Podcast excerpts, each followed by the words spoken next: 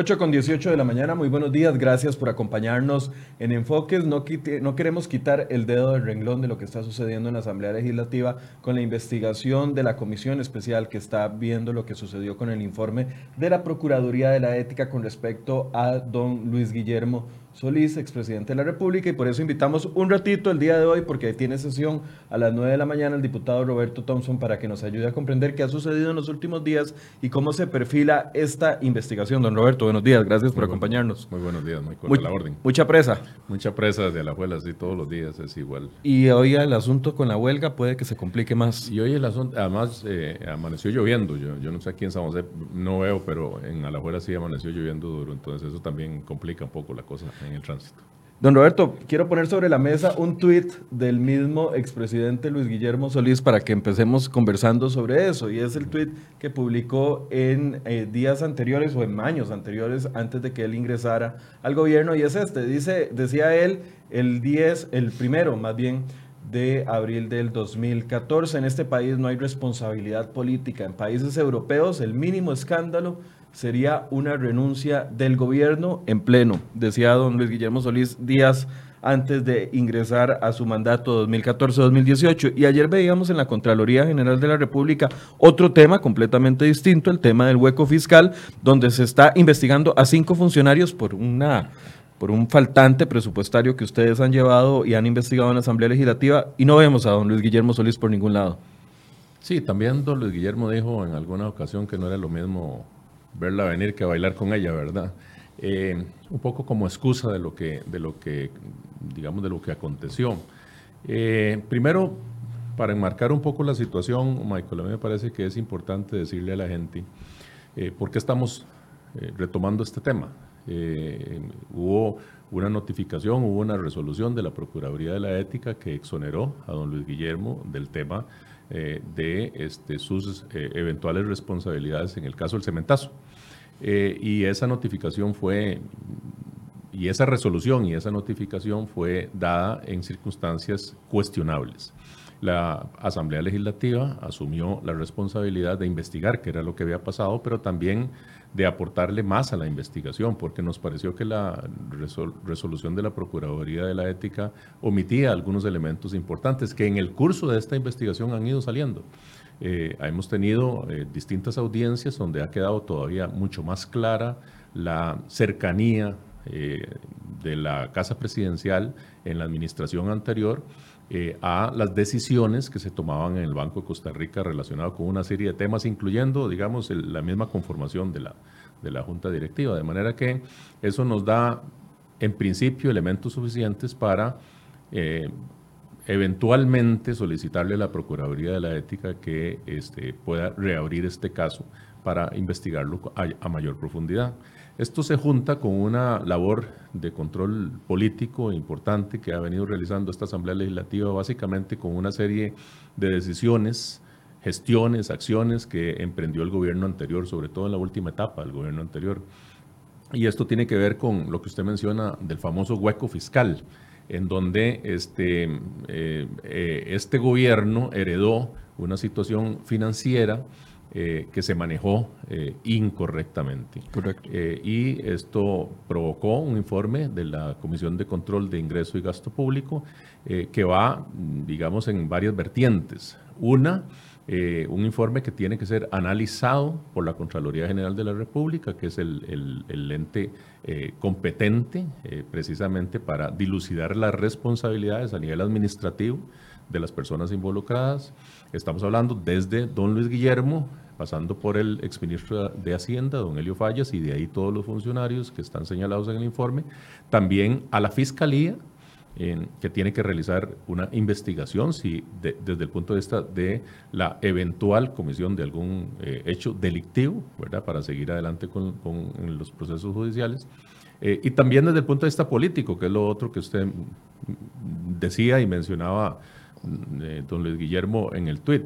Eh, este país, aparte de la sanción eh, moral que se da a nivel de, opinión pública, ¿qué ocurre? Es decir, los funcionarios públicos que efectivamente eh, se determina que cometieron algún tipo de irregularidad, ¿qué es lo que ocurre desde el punto de vista de sanción? Y ese es un gran tema eh, en un régimen presidencialista como el nuestro. En algo sí tenía razón. En este país no existe responsabilidad política, porque en estos dos temas, el, tanto el caso del cemento chino como el caso del hueco fiscal, no lo estamos viendo a él como máximo jerarca, como máxima autoridad, como máximo responsable tanto en el hueco fiscal por el tema de eh, su supervisión y, su cercanía con el exministro de Hacienda, como en el caso del cemento chino, como responsable de haber puesto en la junta directiva a ciertos miembros que eventualmente fueron los detonadores, por así decirse, del caso del cemento chino. ninguna, ninguna acción de gobierno debe escapar de la responsabilidad del máximo jerarca, el presidente de la República. Pero se corta por la línea más delgada. Claro, lo que pasa es que, digamos, en ambos casos está señalado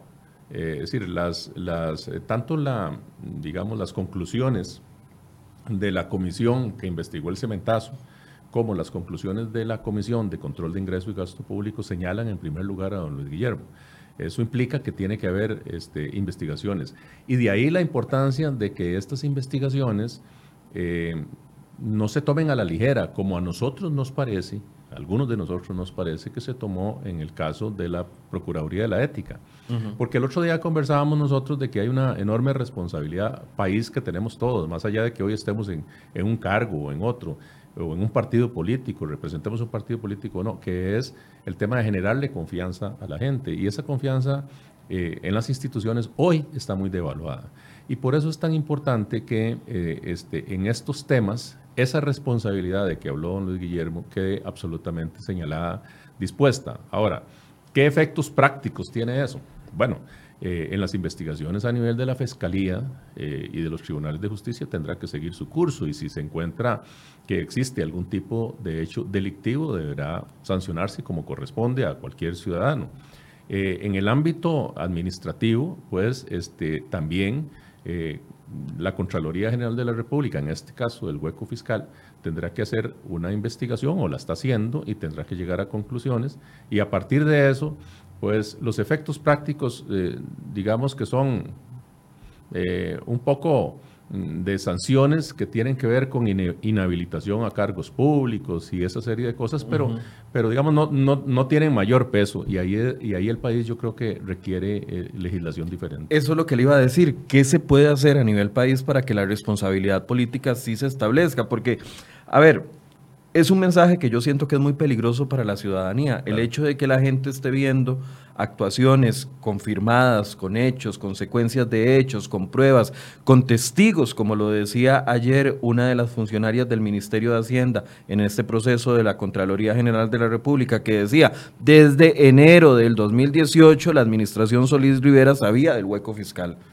Enero del 2018. Y no hemos sentado, don Guillermo, ahí ¿Por qué? Porque claramente se van a ir sobre los funcionarios que estaban en, eh, en el día a día con esas actuaciones. ¿Qué debe cambiar a nivel de legislación? ¿O es que estamos aspirando, eh, los que queremos que se establezcan responsabilidades eh, administrativas y responsabilidades políticas, estamos aspirando muy alto y no existe ejemplos en otro país de que se establezcan responsabilidades de este tipo? Bueno, vamos a ver, a mí me parece que hay este, en estas dos líneas de trabajo, uno es fortalecer eh, la acción a nivel de la, de la Fiscalía General de la República para que, para que realmente cuente con, con los instrumentos suficientes para poder investigar. Ya doña Emilia Navas ha dicho en reiteradas ocasiones que necesita mucho más instrumentos la Fiscalía, independientemente que ella esté ahora o no, de quien esté, eh, para poder llevar adelante investigaciones con más contundencia respecto a estos temas.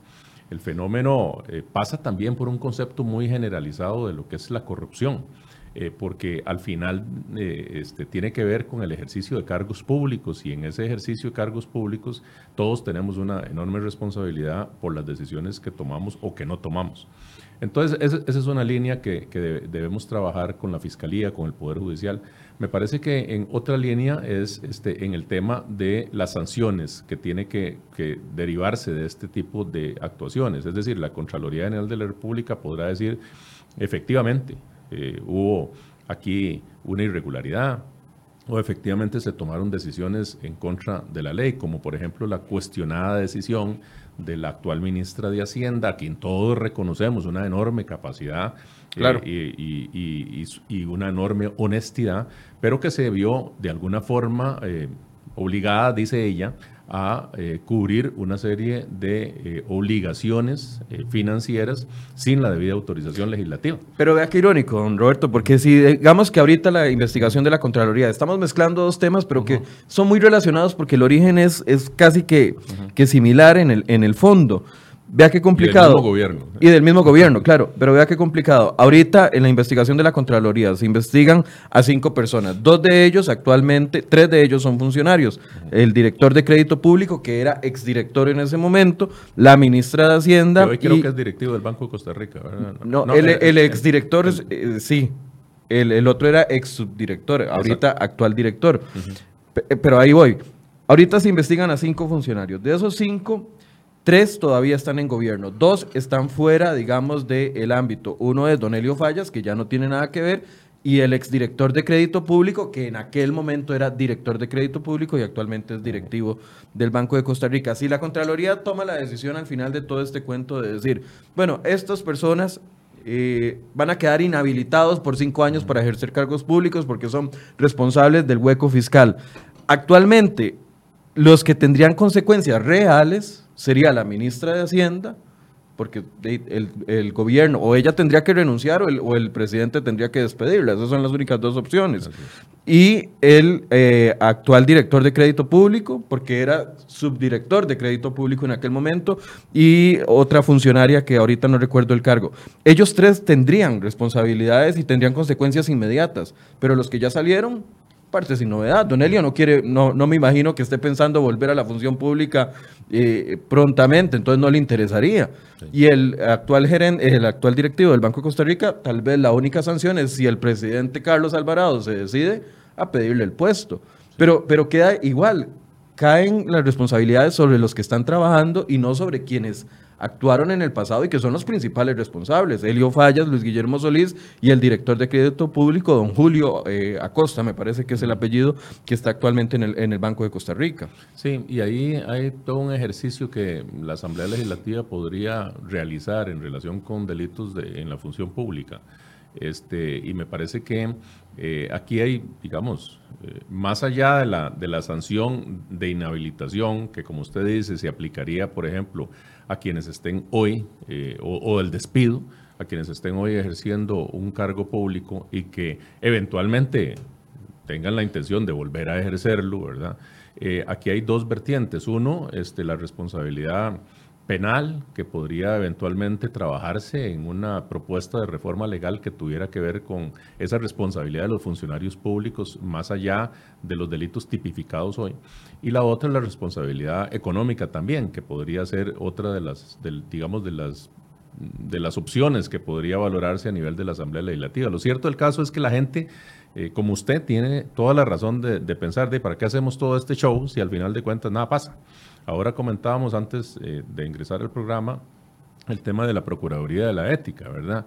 Ha habido resoluciones de la Procuraduría de la Ética que señalan faltas al deber de probidad de funcionarios que ya no son funcionarios, ¿verdad? De exdiputados que ya no son diputados.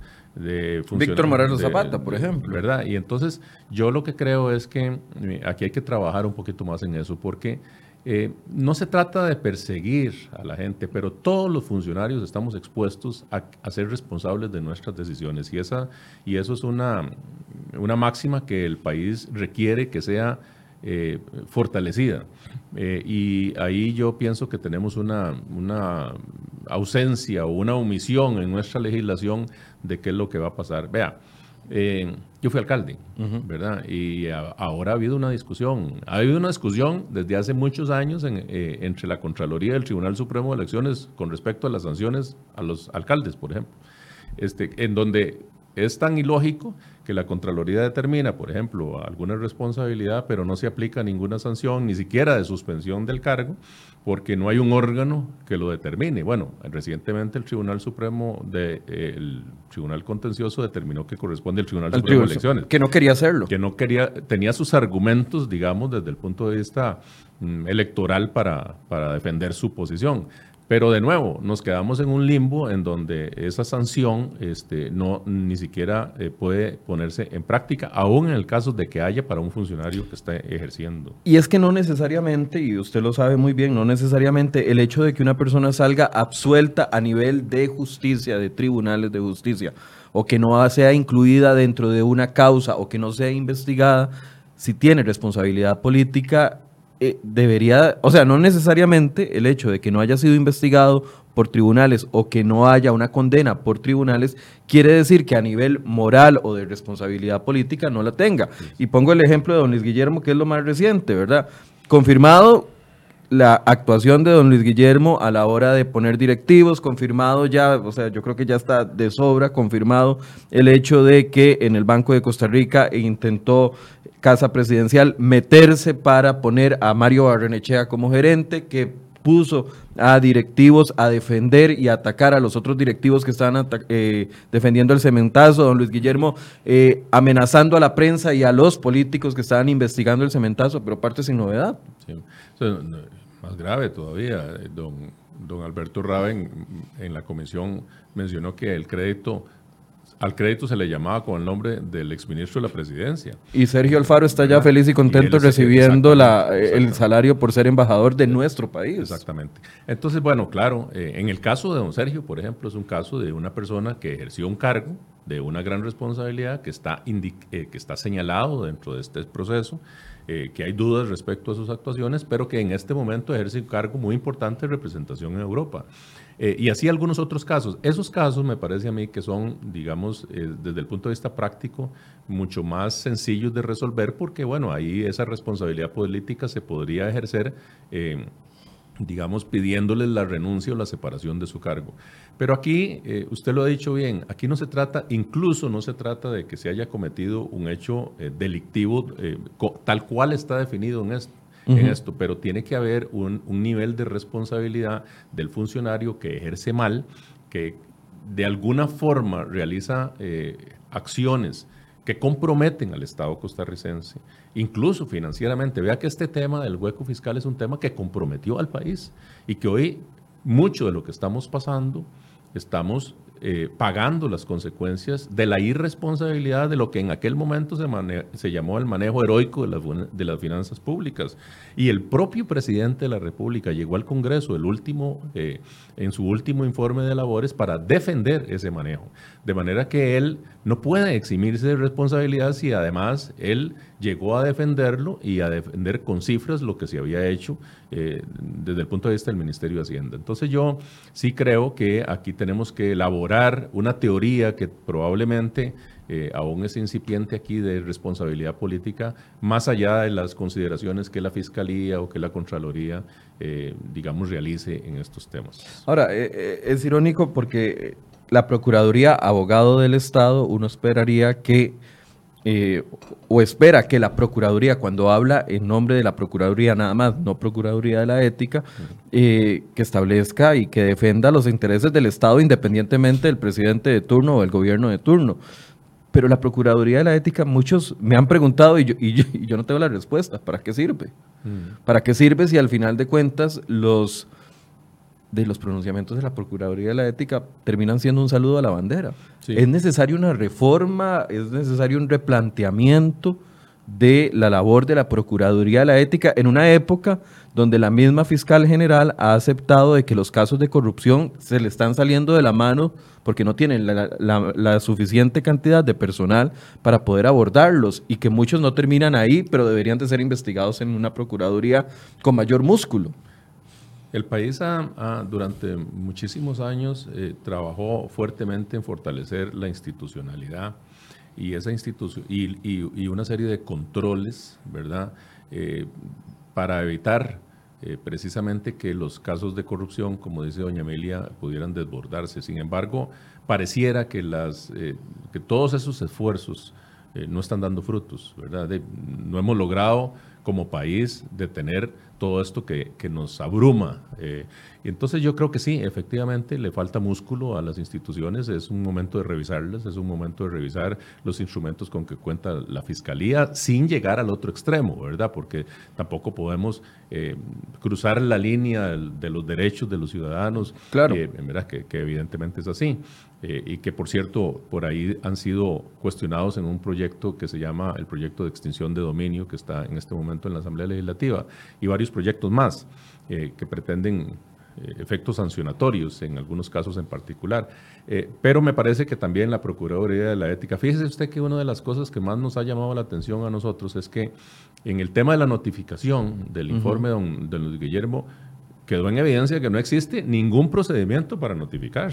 No, no, no. Es decir, este, ahí cada resolución se notificaba como, como, como, se le ocurría al procurador de momento. Peor aún, eh, el hecho de que el procurador actual, el procurador general, haya sido eh, funcionario de la administración Solís Rivera, ha generado de una u otra forma eh, una sombra, pues, en el trabajo de la Procuraduría de la, de en la, independencia, En la independencia, que debe tener un órgano tan importante como eso, porque al final es, es el abogado del Estado, no es el abogado del gobierno. Pero es que pareciera que trabaja para, el, para defender al gobierno y no para defender al Estado, a los costarricenses que formamos ese Estado. y de ahí para abajo. Y yo Siempre que soy crítico hago la aclaración de que yo considero que la gran mayoría de la gente que trabaja en estas instituciones, en estas dependencias, es gente honesta, trabajadora, que, gente que, tiene compromiso, pero sí hay un, por lo menos una, una, falta de cuidado en establecer eh, con mayor rigurosidad una serie de procedimientos. Vea que este caso, eh, usted sabe que, que, hubo 16 casos,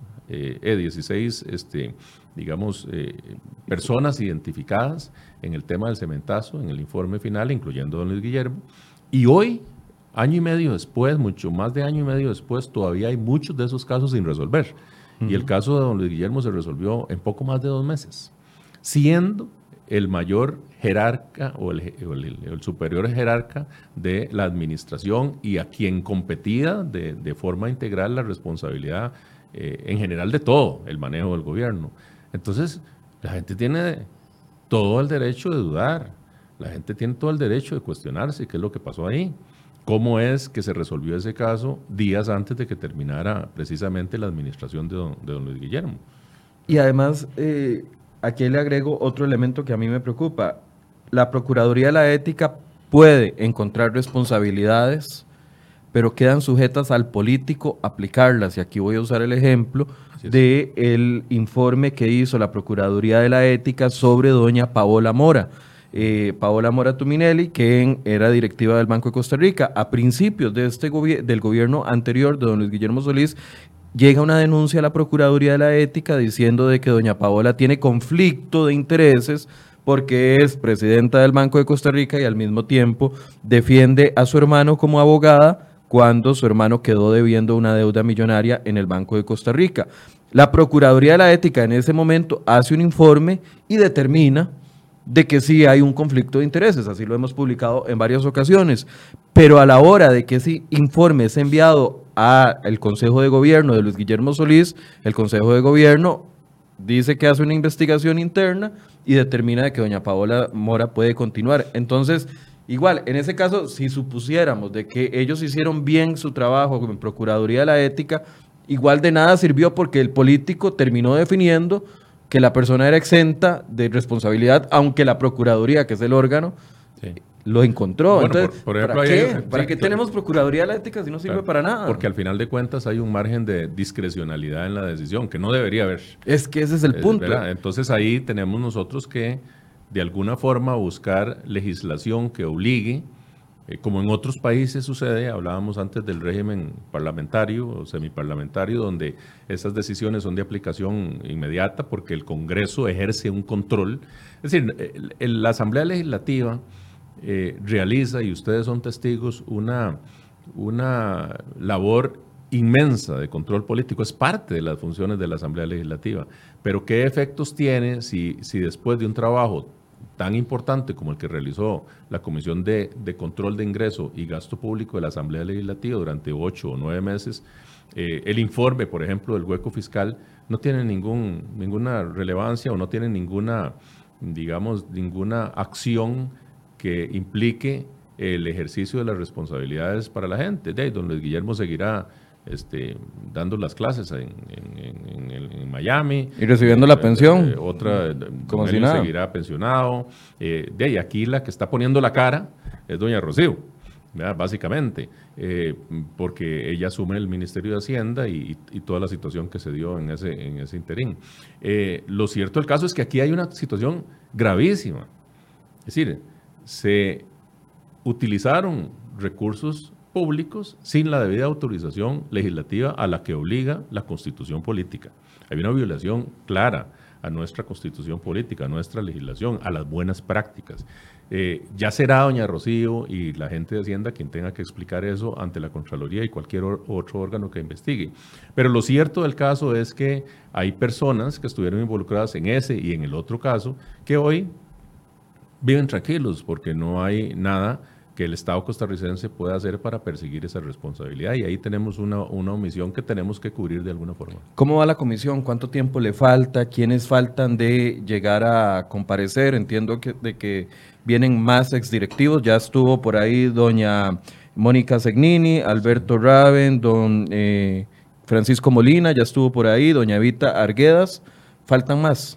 Sí, y, faltan más, eh, pero déjeme decirle antes de decirle, quién, de decirle quiénes faltan, que eh, lo que sí ha quedado en evidencia es que, eh, como decimos en Alajuela, fue realita la investigación que hizo la Procuraduría de la Ética con respecto a este, este caso. En Coronado le decimos peor, pero no lo voy a repetir.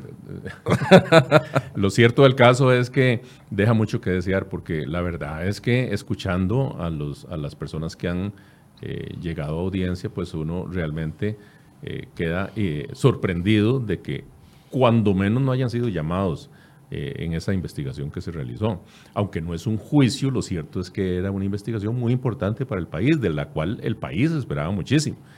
Eh, bueno, faltan, creo que el lunes, eh, el próximo lunes estará don Gustavo Arias y don Ronald Solís. Ambos son exdiputados del PAC y puestos por Luis Guillermo Solís en la Junta Directiva del BCR. Sí, eh, y que ahí hay un tema que nos quedó una sensación cuando nos dijo, creo que doña Evita Arguedas en su declaración, de que el exministro de Comercio Exterior, don Alexander Mora, que era eh, directivo del Banco Costa Rica no renunció eh, antes de asumir el cargo, sino después para, de alguna forma, eh, permitirle al gobierno de Luis Guillermo nombrar al quinto directivo en el Banco de Costa Rica. De, alguna forma, mm, amarrando esos cinco, esos cinco esa, mayoría de cinco que se requieren para tomar una serie de decisiones en cuenta el nombramiento del gerente general. Hagamos una pausa ahí porque tal vez son, son procesos que hay que eh, explicarle a la gente. Las juntas directivas se supone que son nombrados cuatro tres, cuatro miembros por un gobierno, el gobierno que llega nombra a los tres siguientes se y se, nombran por ocho años. Y se nombran por ocho años para ir tratando de generar eh, o sacar la mano política de, la, de, de las juntas directivas, ¿cierto? Ese es el principio. Eh, digamos que ese principio se dio cuando, eh, en la época del bipartidismo, donde se suponía, ¿verdad?, que los partidos alternaban. Eh, hoy ha cambiado un poco, pero ese era el principio que se siguió. Y entonces doña Laura había nombrado en la junta directiva del Banco de Costa Rica al exministro de Comercio Exterior, entre ellos a don Alexander. Don Alexander en abril del 2014 se da cuenta que va a ser ministro de Comercio Exterior, pero no renuncia a la junta directiva del banco. No, él se suponía que debía renunciar antes de asumir el ministerio el 8 de mayo. Eh, pero de acuerdo con lo que doña Vita nos informa y que fue ratificado y consta en actas de la Asamblea, eh, él no, no, eh, no digamos, no, no renunció, sino hasta después del 8 de mayo. Eso le da una ventaja al gobierno entrante porque podía escoger más miembros de junta directiva y tener más control sobre esa junta directiva en específico. Claro, pero, pero con la, digamos, con la condición particular de que se requieren cinco miembros para nombrar el gerente general, que era lo que estaba en discusión en ese momento, ¿verdad? Entonces, todo eso eh, genera también una, una nebulosa respecto a, actuaciones eh, que eventualmente podría uno, de mal pensado, como seguro son en Coronado, este, uno podría decir... Piensa mal y acertarás. Exactamente, hubo alguna hubo alguna decisión ahí que tenía que ver con el control de la Junta Directiva del banco. Bueno, faltan don Gustavo y don Ronald, que fueron nombrados eh, en esas circunstancias por el gobierno. Me parece que don Ronald fue el que ocupó el cargo de don Alexander Mora. ¿Verdad? En, ese, en esa administración. Que fue el primer presidente de la Junta Directiva eh, de la Administración Solís Rivera. Sí, que renunció después de una comparecencia a la anterior Comisión de Control de Ingreso y Gasto Público. Me parece que por ahí hubo algunos cuestionamientos que se le hicieron acerca de su comparecencia. Eso tenemos que investigarlo un poco más y lo hablaremos con don Ronald. Eh, y eh, nos queda también don Melvin Jiménez, que fue exministro de la Presidencia, y don Sergio Alfaro, que fueron los dos exministros de la Presidencia y la Administración Solís Rivera. Y fue citado también don Otón Solís. Este, como parte de la comisión este, que, investigó todo este proceso. Ahí no estamos hablando del tema de la, del Tribunal Supremo de Elecciones, no, no, lo van a interrogar sobre ese tema. No, ese es otro tema. Ese es en otra comisión. Ese es otro tema que anda por ahí, una moción eh, firmada por varios diputados eh, relacionados con ese tema del, del, tema electoral, pero ya ese es otro tema que hablaremos otro día.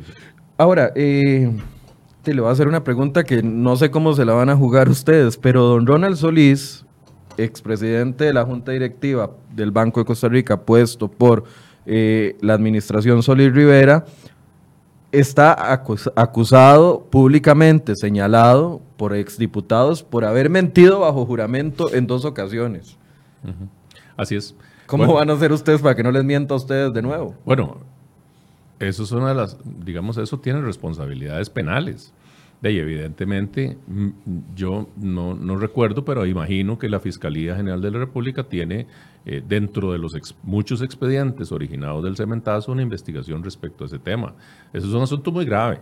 Uno no puede llegar a una comisión legislativa y decir lo que le dé la gana. Eh, uno o, se abstiene de declarar, es un derecho constitucional, o dice lo que tiene que decir y, si, y lo que dice queda en actas y esas actas son documentos que pueden que, de, que, que, implican responsabilidad por lo que ahí se dijo. De manera que este, veremos qué nos dice don Ronald, veremos qué nos dice don Gustavo. Ellos yo creo que formaron parte de una junta directiva que indudablemente eh, movió los cimientos del, del, Banco de Costa Rica este, eh, y puso en duda eh, el manejo de este, la relación eh, entre la Casa Presidencial y una institución bancaria tan importante en la que han confiado costarricenses durante muchísimos años y que resultó cuestionada por eso. Una de las cosas que nos dijo doña Evita que más nos llamó la atención fue que ella había ejercido el cargo durante los cuatro años del gobierno de doña Laura y que había sentido eh, cuando inició el gobierno de Luis Guillermo un cambio total de la relación con Casa Presidencial de un respeto eh, muy grande hacia el tema de la autonomía bancaria a una intervención directa. Eh, y estas son las cosas que le han hecho profundo daño a este país. La verdad es que la gente incluso ha perdido mucho la credibilidad en, quienes llegan a ejercer esos cargos públicos por eso. Es decir, eh, este es un tema que no es menor. No es menor el tema de que Casa Presidencial haya eventualmente intervenido en el nombramiento eh, tan directamente o en, el curso de una serie de acciones de una institución que maneja los fondos, los recursos de todos los costarricenses. ¿Qué pasa con una persona como Sergio Alfaro? Porque ya me lo preguntaron, como Sergio Alfaro, que tendría que venir desde Holanda, creo que es donde él está, a en Bruselas, creo. En Bruselas, ok, que tendría que venir desde allá para una comparecencia, ¿le tenemos que financiar el tiquete? No, no, no, no, para nada. Él tendrá que venir cargando... Por sus propios medios. Sus propios medios, evidentemente. Es un asunto de responsabilidad personal eh, y, no es un asunto de Estado, eh, ni mucho menos. Este, yo esperaría que no haya ninguna alcahuetería en ese sentido. Me parece que él tiene que venir, eh, tiene que rendir su declaración y bueno, dependiendo de lo que logre avanzar, digamos, la, la comisión pues corresponderá al presidente de la República tomar las decisiones que, requiera respecto a este tema. ¿Cuándo va a terminar la investigación? Bueno, yo, vea, yo no quisiera que esto se prorrogue más. Yo hablé con el presidente de la comisión, don Otto Roberto Vargas, y me parece que esto ya... Ya se eh, extendió dos veces, ¿verdad? Se ha extendido más, no, recuerdo cuántas. El plazo original se ha extendido. Eh, el último era de 30 días y me parece que ya es suficiente. Yo, yo por lo menos... ¿Cuándo se vence esos 30 días? Son 30 días hábiles me parece, pero no, no tengo el dato exactamente, pero completamos con estas eh, últimas audiencias y me parece que ya hay bastante claridad, digamos, de, hacia dónde queremos ir con esto. Esto no se trata de un, alguna gente ha dicho cementazo 2.0, ¿verdad? No, no se trata de seguir machacando sobre un tema que yo creo que la gente en términos generales y gracias a prensa seria como ustedes y mucha otra gente que ha publicado eh, la realidad de lo que ahí ocurrió y de las investigaciones que realizó la comisión tiene claro. Pero sí me parece que hay todavía algunos cabos sueltos y que desde el punto de vista para eh, llegar al tema original de la, entrevista de responsabilidad política, todavía quedan algunos cabos sueltos que necesitan atarse. Conclusión de esto, yo sé que ya hemos hablado en algunas otras ocasiones cuando hemos hablado del tema, de que lo que analizan es la posibilidad de que la, de la, que la Procuraduría de la Ética haga, eh, revise su, su, conclusión con respecto a esto. ¿Ya han analizado si legalmente esto se puede o no? Reabrir una investigación. Estamos, en ese proceso. Yo no, yo no, yo no quisiera adelantarme a, las por respeto al resto de los compañeros. que los hemos invitado, también quiero aclarar, hemos invitado a doña Laura Guido, que es del Partido Acción Ciudadana, a participar de estos que es la representante, ¿verdad? La única que está. Es la única del Partido Del Partido Acción Ciudadana, que ha defendido la posición de don Luis Guillermo Solís y no ha aceptado venir a hablar de este tema en particular. Y don Otto Roberto en otra ocasión nos dijo que él prefería que, como era presidente, no referirse al tema hasta que tengan el informe. Sí, yo, yo no quisiera adelantar criterio, pero me parece que, tenemos un. Pero sí es una hipótesis, analizar por lo menos. Es una hipótesis que tendríamos que ver, eh, eh, digamos, de, compartir, valorar esto trasciende de partidos políticos, Michael, esto trasciende de quienes estamos hoy en la Asamblea Legislativa. Igual que, lo fue la investigación de, este caso en particular y esta investigación del hueco fiscal. Esto es temporal, nosotros estamos aquí temporalmente, nos falta tres años y, nos vamos. Vendrán otros. Eh, pero esto es un, legado que tenemos que darle al país. Eh, si queremos legarle a nuestros hijos un, país eh, cuyas instituciones cuyos procedimientos, cuyos funcionarios realmente ejerzan con probidad y responsabilidad la función pública y cómo logramos que eso sea así y si no lo hacen, exigir, exigirnos nosotros mismos, porque yo no me excluyo de nada, yo también soy funcionario público, este, exigirnos esa, que esa responsabilidad realmente este, sea sentada y que no quede en un, vacío y en un discurso. Bien, 8 y 55. No sé cómo va a volar usted aquí a la asamblea porque tienen eh, plenario a las 9 de la mañana, pero muchas gracias por el tiempo, don Roberto, y vamos a darle seguimiento a lo que sucede en los próximos días. Gracias a usted y a todos los, que nos han escuchado. Bien, gracias a ustedes. Hoy un poco más cortos de lo normal, pero bueno, lo que queríamos es darle una actualización con las cuatro eh, todavía sesiones que faltan de esta comisión para poder tener testimonios de los testigos que faltan y ver qué concluyen los diputados. Muchas gracias por su compañía y muy buenos días. Sí.